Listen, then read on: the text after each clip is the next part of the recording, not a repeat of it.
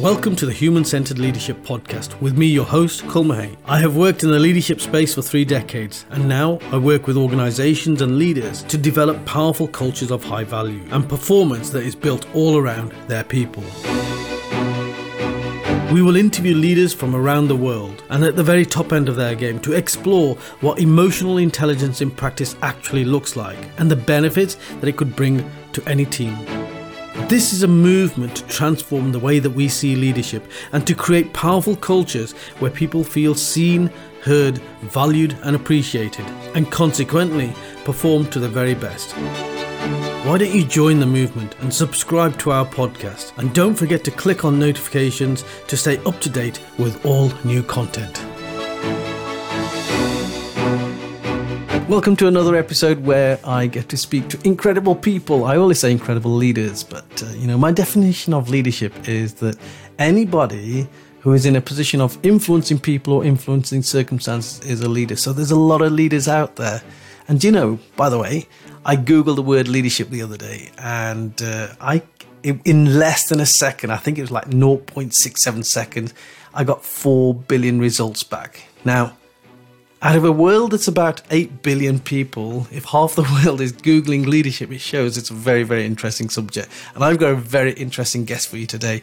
Um, I only literally met her on LinkedIn yesterday, but I was so drawn to what she was doing. And we've had a quick conversation. I knew I made the right decision. This is going to be a really good episode. I want to welcome the CEO and founder of Recruit for Spouses, Heledd Kendrick. Uh, Heledd, uh, welcome. I hope I've got that first name right. It's a Welsh name. Uh, it's spelt with double D, but I think it's pronounced with TH at the at the end. It is indeed, Kul. Lovely to meet you, and thank you for having me on your podcast today. And genuinely, I was excited as soon as you said yes. I want to be on the podcast, and we agreed it was going to be today. I was like, yes. So, Heledd, um, I've been asking you some questions just off air, and I keep stopping you and keep saying wait, can we discuss that in the podcast? Only because the answers are so brilliant. Uh, I didn't want to you to have to repeat yourself. So listen, recruit for spouses. I sort of know what that's about, but uh, if you could just explain to our listeners where recruit for spouses came from, what the concept is behind that, what kind of work are you doing, and what inspired you Sure. Thank you for having me. I mean, it's so exciting to be here. And I was listening to your podcast yesterday, Kul. It's great. So, what is Recruit Spouses? RFS create, exists really to support the wives and partners of our serving and non serving armed forces into employment. Now, I started 15 years ago when I first became a military wife myself.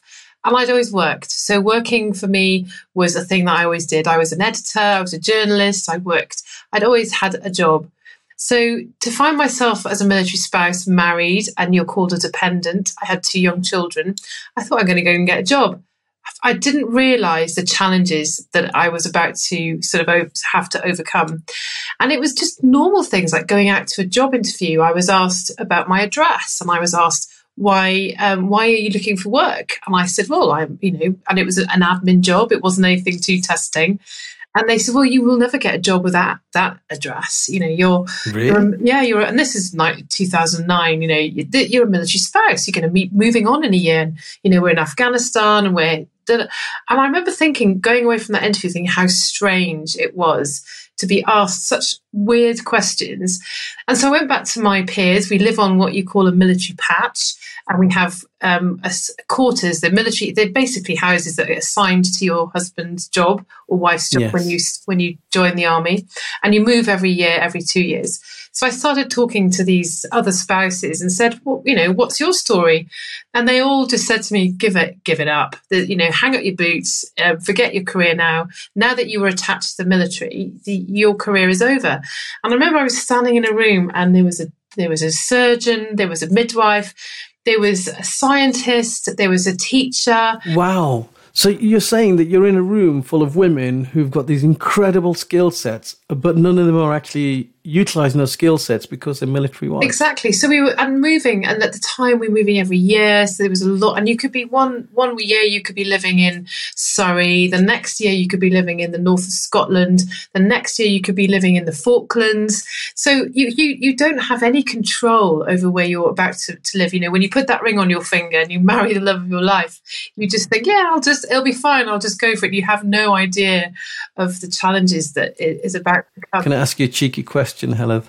Did you give your husband a hard time because you couldn't uh, you couldn't get an interview? Yeah, and we all do. We all blame our husbands, and that's and you become this is this is a, that's a really good question actually Kul because what that does is you become very resentful very quickly and mm. you don't switch your your men, your thinking to being positive and that's where we will talk about a bit later about the incredible attributes that we we actually garner through being a military spouse so you can't just say right I'm going to become resilient today or yeah. I'm going to be adaptable and resourceful you have to become those because if you start sitting there going oh god this is really hard. You re- you will not survive and you yeah. have to be resourceful and you have to be adaptable. So i thought these wonderful skills that i could that all these other spouses had how brilliant for employers to have. And of course there are going to be thousands of employers that will want to employ us. How wrong was i? That's incredible though. I mean I'm, I'm i'm i'm sort of blown blown away a bit by the fact that you're saying that you had surgeons, scientists, and of course, you know, journalists in the room, such as yourself. But you were simply unemployable because you were your husband was fighting for our country, which which is bizarre, really. And or wife. I mean, it's it's it's a huge. I mean, and so that the problem was was one that it was a two pronged attack. Effectively, I, I knew that I needed to create a business, and it wasn't going to be a charity because I felt that when I set up a business, it was, you know, I, I, never really set out to be an entrepreneur or a leader. I think in school I didn't do very well. I was um, I not that I didn't. I was I was never really a rebel. I was always bored. I got very bored very quickly, um, and I remember my headmaster pulling me in, calling me a ringleader. he said, "You're a ringleader." You're... Well, you sort of are now, aren't you? he said, "You're leading people astray, and um, stop doing that sort of thing." But I think that's the only time I've ever been referred to as a leader when I was sort of young and up and coming. So I wanted to set up a company that was actually going to be a social business. And yeah. actually now 12 years on, we're now B Corp registered, which accredited, which is uh, phenomenal. We're really excited about that. We had that's incredible. But I didn't want to be a charity because I didn't feel that we should be a charity. And, and everybody at the time was saying, "Oh, you need to be a charity. A military wife can't do this." So I had all these different challenges at the beginning. One of them was which um, when we weren't allowed to set up um, a you know a company within our military quarters, so I had to get petition, and I had to. And those are days before you know the online petitions that you could do. So I had to physically hand petitions out and then um, actually get people to sign them. And I went into, I managed to get to number ten with the signatures, and then I had, uh, had to pass a new bill at the Houses of Parliament to allow military spouses to work from home. So, really, so you had to change the law to start your business. It was a very small law. It wasn't a huge law, but I had to do. I knew that if I and in Australia, for example, so we still advise Australia now. Uh, Australia are doing a lot of work with the um, Five Eyes and um, Canada, Australia, America, and one of the challenges in Australia is that the military spouses aren't allowed to have a home office in their in their um, military quarter. So we are able to work from home now, which is which is great. So um, yeah, we don't have to ask permission anymore. so you know when uh, all those years ago, Heledd, and when your headmaster pulled you to one side and said you're a bit of a rebel, he was he was right, wasn't he? I mean, what a great rebel you are! That's fantastic. I'm actually quite goody two shoes, so I was quite surprised with that. But yeah. but you've proved it, and uh, and and you know how incredible is that? You know, that's true leadership right there. The fact that you managed to, you were so resilient, you took it to the, uh, you know, number 10, you managed to change a law, big or small, to facilitate what you're doing now that is benefiting so many military spouses. It's just incredible. It's, it's mind blowing to even think about the journey that you've had. And now you're going beyond UK and helping other countries as well.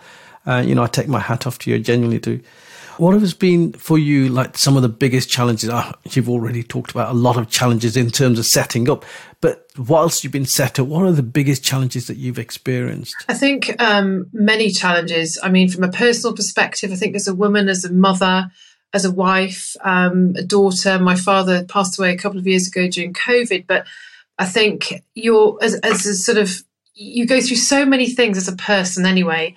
And um, I never, I'm not one of these sort of outrageously confident people. I just kind of get on and, and do things. But I'm I, I worked for um, the Can- uh, Canadian and New Zealand Olympic team, and I worked for a chap who'd won many gold medals. And one thing he taught me was that if your immediate environment isn't right, you change it. So I felt really compelled to change. So there's been lots of challenges and, and huge um, obstacles in the way, but I've always found that the biggest, bigger the obstacle, there's no point in sitting there being like a scared rabbit in headlights because you, your natural reaction in any situation is to go, holy, this is really scary. This is so scary. And the bigger and more scary it is, the more you've got to take action. And even if it's just picking up the phone and speaking to a customer and saying, look, these are really challenging times like we are at the moment, or whether it's just reaching out to your team, it's all about taking action, whether it be small or big. I mean, and sometimes for me, when it was really tough, I mean, it's like I had doors. I mean, I think I look at it now, if I'm not challenging myself, if doors aren't slamming in my face, we're not moving forward because we're not, um, the the MOD at the, at the, beginning never saw us as a, a great thing, and and I remember being standing in front of them many years ago now and saying you should be really proud of what we're doing here, not trying to you know knock us down. But the challenge for us within mili- the military, uh, the MOD is such a faceless organisation because every two years those um, positions of leadership change. So you can have a really great person that wants to bring you in and see what you're doing, but within two years that person has changed so that that all falls away. So the journey starts over again it you. starts over again and it's almost something we have to kind of put to side and focus on driving the business. And i think it's a dalai lama said first they will ignore you then they will laugh at you then they will fo- follow you. And i think it's you've then they will then you'll win. And i think eventually we that's how we win is by just focusing on the job that, that is in hand I'm inspired by you, Heledd, uh, I, and and I love your language because you know I use very similar language myself. People say to me, "Oh, you're retired from the police. You should be taking it easy." And you know what? I was just thinking about this last night. How can you take it easy when there's a burning passion inside of you to do something? I, I just can't sit still. It has to come out, and and, and that's sort of what, where you're coming from. I love what you talk about, uh, what, what you're saying in terms of you have to take action. And I think so right. Uh, I think it was Brian Tracy that wrote the book, you know, Eat the Frog. And you're constantly eating that frog, you know, the, taking on the most difficult task. And you know, that's the task that you've got to take action on. It has to get done. Uh, and, and the other thing that really shines bright about you is this whole issue of around resilience. Now, I think as a military spouse anyway you have to be very resilient because you know you're living without your spouse for months on end. You're having to look after the children maybe or or or, or do, you know even basic things. I think you mentioned before mot your car and all, all of these kind of things. You almost live in this this incredibly responsible but very single life very lonely life. Um, and then, of course, there's always that fear of what might happen to your spouse while they're away because they are, their job is one of the most dangerous jobs that are out there.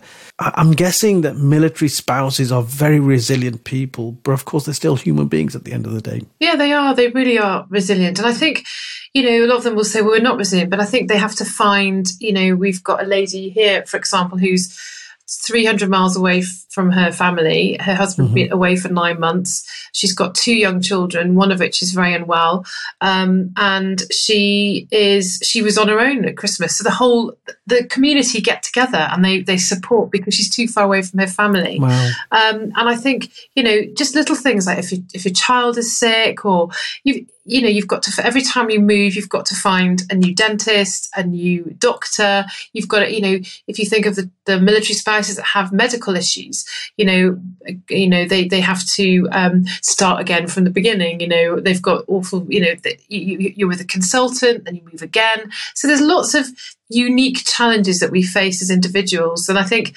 what we don't want to do when we go in front of an employer is say, oh, you know, this person is this, this, this, and this. It's actually, this is what the, your person can do for your business. This is how they change.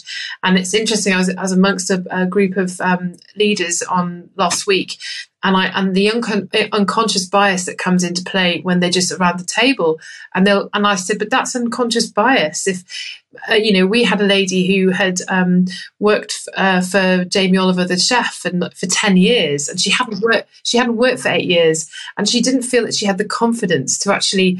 And this is a, another thing that we do: we support and, and really enhance their confidence, build their confidence through their journey of trying to find gainful employment. So this woman was incredible and we had her work for us for a short while and we were very very lucky to have it. But it's amazing you know an employer will look at her her cv and say well if she worked for jamie oliver and she's not working now. What's wrong with her? They immediately think they go to that default setting of there must be something wrong.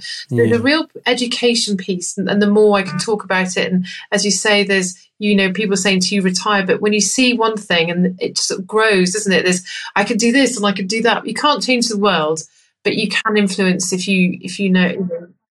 It's all about legacy, isn't it? And and and what you're doing right now, it's it's all legacy. Uh, you've you've changed the world in such a huge way in your in your very tight environment. Um, Let's hear about some of the successes then. I mean, you, you clearly have been doing this for a long time now. You've done so much. What kind of successes have we had from, from this? The biggest success for me are the people, are the people that we support and help, and the pride in that I take from seeing spouses that are have started with nothing and have no job and no career to going to have amazing careers. And I think for, for me, that is a, you know, what they can give their family when they, and it, a lot of what we do is like how they start, you know, they say, well, I couldn't possibly work here. So we had like barristers that were stacking shelves in Sainsbury's just to get a job, you know, lawyers, head lawyers. I remember somebody approaching us and in looking at us, seeing that we had a lady who'd worked at NASA, you know, and these were people that were doing, you know, working in, you know, sort of packing up, you know, working in low level jobs just so that they could get a job. And the challenges for us as well is that we, we, you know, you, you can imagine we get a lot of people targeting spouses because they think they're lower, um, almost, you know, cheap labor effectively. And that's another challenge. But there's so many things. And I think I always talk about my team because they're the ones that are doing, and right now when I'm talking to you and they're the ones that are working super hard. And when times are hard, you know, I'm so lucky to have a team of people that are just phenomenal in, in everything. They're far better than me. they're just really good. They're great. They're great to work with. They listen. And I think as a leader, it's really important to listen to them. So, you know, and and really sort of for me that's been one of my challenges and something i'm hoping that now that we're in this group together that i can learn is how to really listen because i think i'm listening but i'm not. And that's something i need to to really work on for sure. I think you're absolutely right by the way. Um, communication listening and and speaking uh, uh, in the right way in a, in a way that builds trust in the team is absolutely critical to the the, the, the overall performance of that team because when you ha- when you have a team that feels valued, that feels connected, that feels that they're in this trusted environment and that they're valued for who they are and the thoughts that they bring to the table, I think that's when they work to their, their very, very best. Uh, and that's sort of what this podcast is all about anyway, uh. So, uh, and it seems to me that you're doing some great work. But um, t- tell me about your team. How is it that you've got such a great team?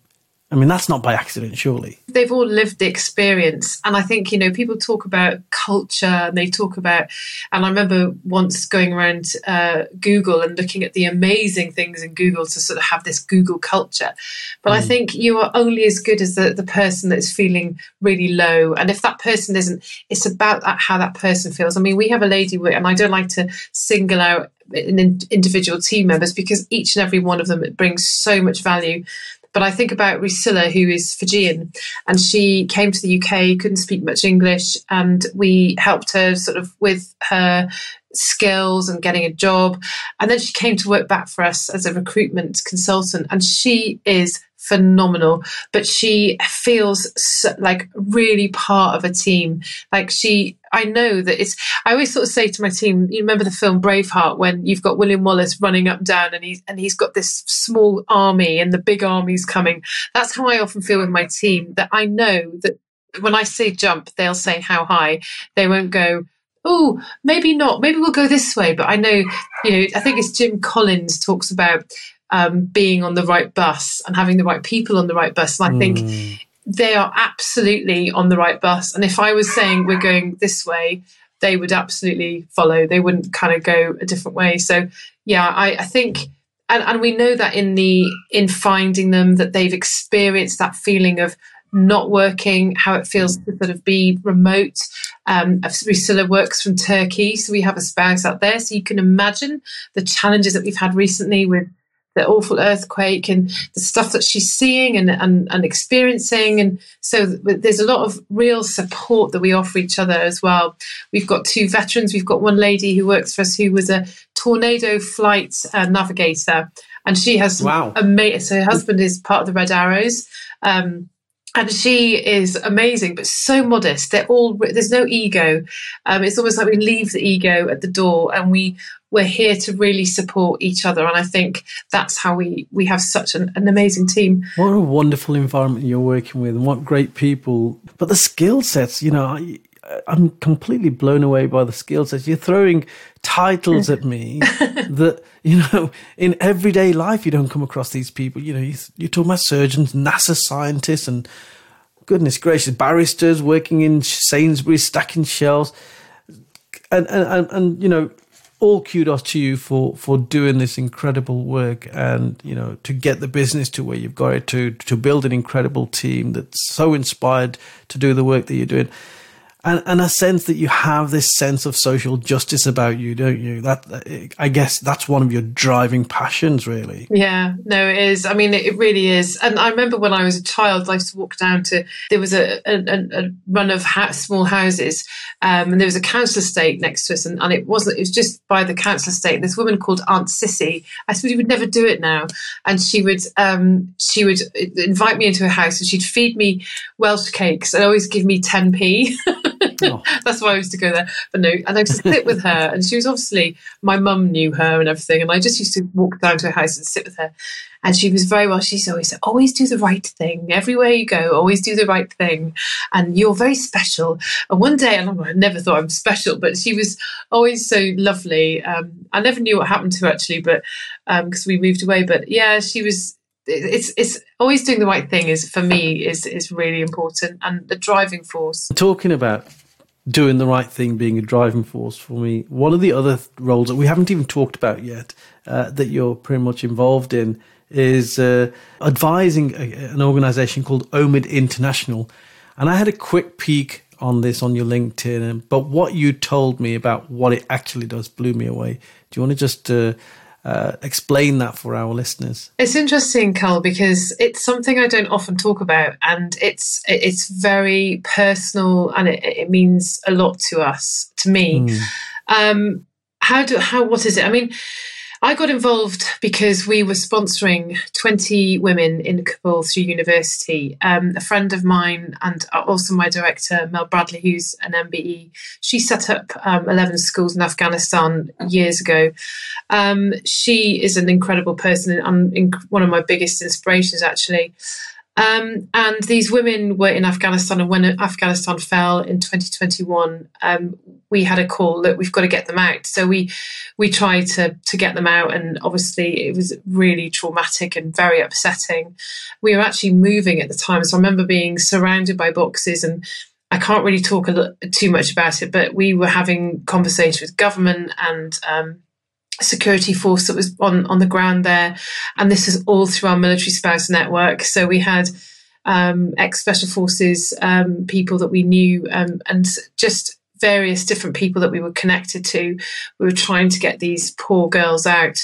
Um, a lot of them just dispersed around. We don't know where a lot of them ended up. Um, and we, we tried to stay positive and we, we got a few out um, one of which was literally thrown over. One of the guys threw her over the fence um, because I think the CNN reporter got through, but she was locked out. So he he picked her up and just threw her over the fence. Wow.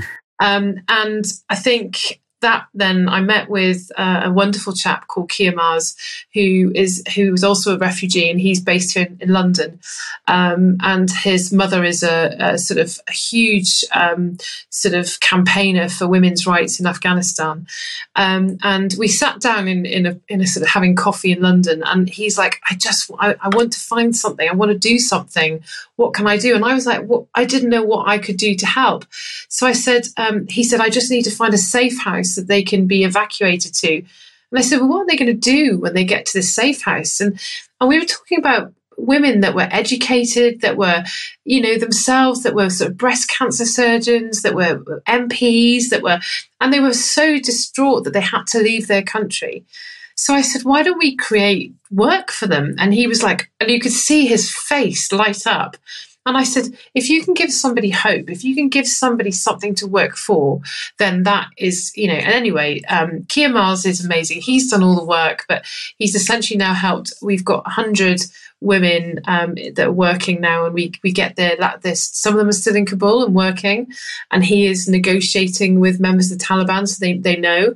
Um, some of the women are being educated online, um, and children as well, and it is very traumatic. I mean, the, the stuff, and the stories you hear are pretty awful. But also, they have a hub in Hounslow now where they, they're employing Afghan refugees. And they also have a hub in Turkey. So they've, they're employing and they do media, their um, training. We've had one work for us. Um, and their writing is phenomenal. So which one thing I'm sort of doing is trying to get people to employ these refugees in Turkey, um, even as a call center. That is a challenge, but again, my business is so busy. It's kind of trying. We you've got to be I've got to be really clear about where I put my time. But this is it's just got so much potential, and and the work that Keir Mars is doing is phenomenal, really. Oh, I mean, I need to read into that more, um, and and hopefully even meet this uh, inspiring uh, leader that that he is. Uh, and you know, when I think as I'm as you're chatting away, I'm thinking about the incredible journey that women in Afghanistan have been through. You know, obviously we had the the, the original Taliban regime, and then we had 20 years, I think you said earlier on, of Western import uh, where women were given access and opportunities to be educated, to work, and they were thriving. Uh, and then, of course, Taliban came back in, and it, it must be uh, it must be heartbreaking to to even have that insight as to what's going on in Taliban for women right now? It is horrendous. And um, I don't even, I mean, I had a psychotherapist I had to talk to about some of the stories because we, when they were being Afga- um, evacuated, we were seeing some pretty horrendous um, visuals of what was what was going mm. on, and equally to their children as well. And and um, it's stuff that I wouldn't even repeat to to anybody really. The the, the harrowing nature of what what I've seen. It, it, the only way I can describe it is that you imagine the worst horror movie times it by a thousand, and it's like opening a door and seeing that horror and then shutting the door really quickly. Um, and I think you know in these awful horrendous times if if you can just give people hope and one thing and one yeah. thing that they can do. And it's like you know um, yesterday i saw Keir Mars's wife um, who is doing ha- has a phenomenal career. She she um, was actually born on a bus on the way out of afghanistan. So she never grew up in afghanistan but she is a Afghan, um, and she has this incredible career in you know in IT in tech, and she's doing really really well. She she lives in London, and it's how you know, with no fanfare or no sort of huge, but it's it's like celebrating those people that have come from the, you know, they they know what is happening and they want to yeah. do well, and hopefully one day there will be a time when Afghanistan does find some kind of, I don't know, sort of calmness and peace, and I think by supporting the people here in the UK, there's so much they can do, and it's, it's it's an, it's interesting when we work with with people and I introduce them to Mars because Mars works so hard. And I'm like, well, if anybody just needs anything done, you know, sort of it's media or if it's, I don't know, writing stuff or any sort of admin, sort of give it to Keir Mars because he has a team of people that can do it really well. And I think data entry and I've, I've kind of thought, well, maybe UX design and I've, but it, it's again, as I say, it's a, it's a, it's a huge uh, project. Um, but he's doing very, very well. Do you know what? I, I'm, I'm inspired to meet him, to be honest, and, and have a conversation with him. He sounds incredible. But, you know, one thing that uh, has come through for me loud and clear in the entirety of this interview. And I don't think I've spoken to anybody on, on the podcast who has been through the stuff and experienced the stuff that you're telling us about, um, is resilience. That's the one word that comes through when, when I'm thinking now about everything that you're talking about lots of people right now, uh, are are suffering from a lack of resilience, or you know these unique challenges that we're in right now. Particularly in that post-COVID world, people are suffering with isolation, working from home, and feeling very lonely. Anxieties on the increase, and so forth and so forth, and so on. And we're seeing polarized communities, which has a tendency to impact upon us at an emotional level. Um, and I hear this all the time. I get my client organizations wanting to talk to me, my coaching clients want to talk to me about this, and it affects leaders at all levels.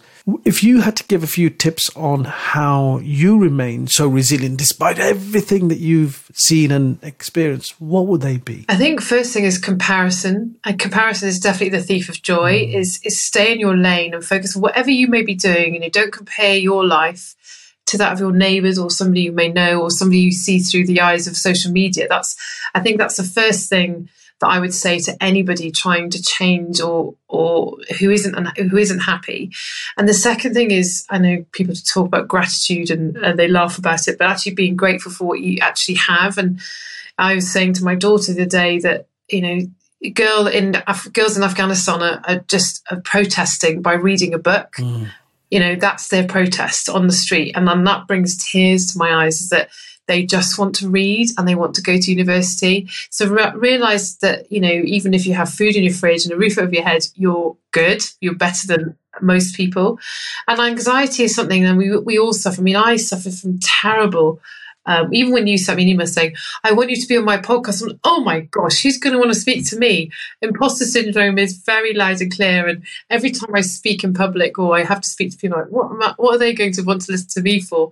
But I think it's getting out of the way of yourself and realizing that, you know, we're only here for what we know. It's not a dress rehearsal. We're here once. And to always do the right thing, you know, is, is really, really important. 100%. And you're doing the right thing. And thank you for doing everything that you're doing changing so many lives.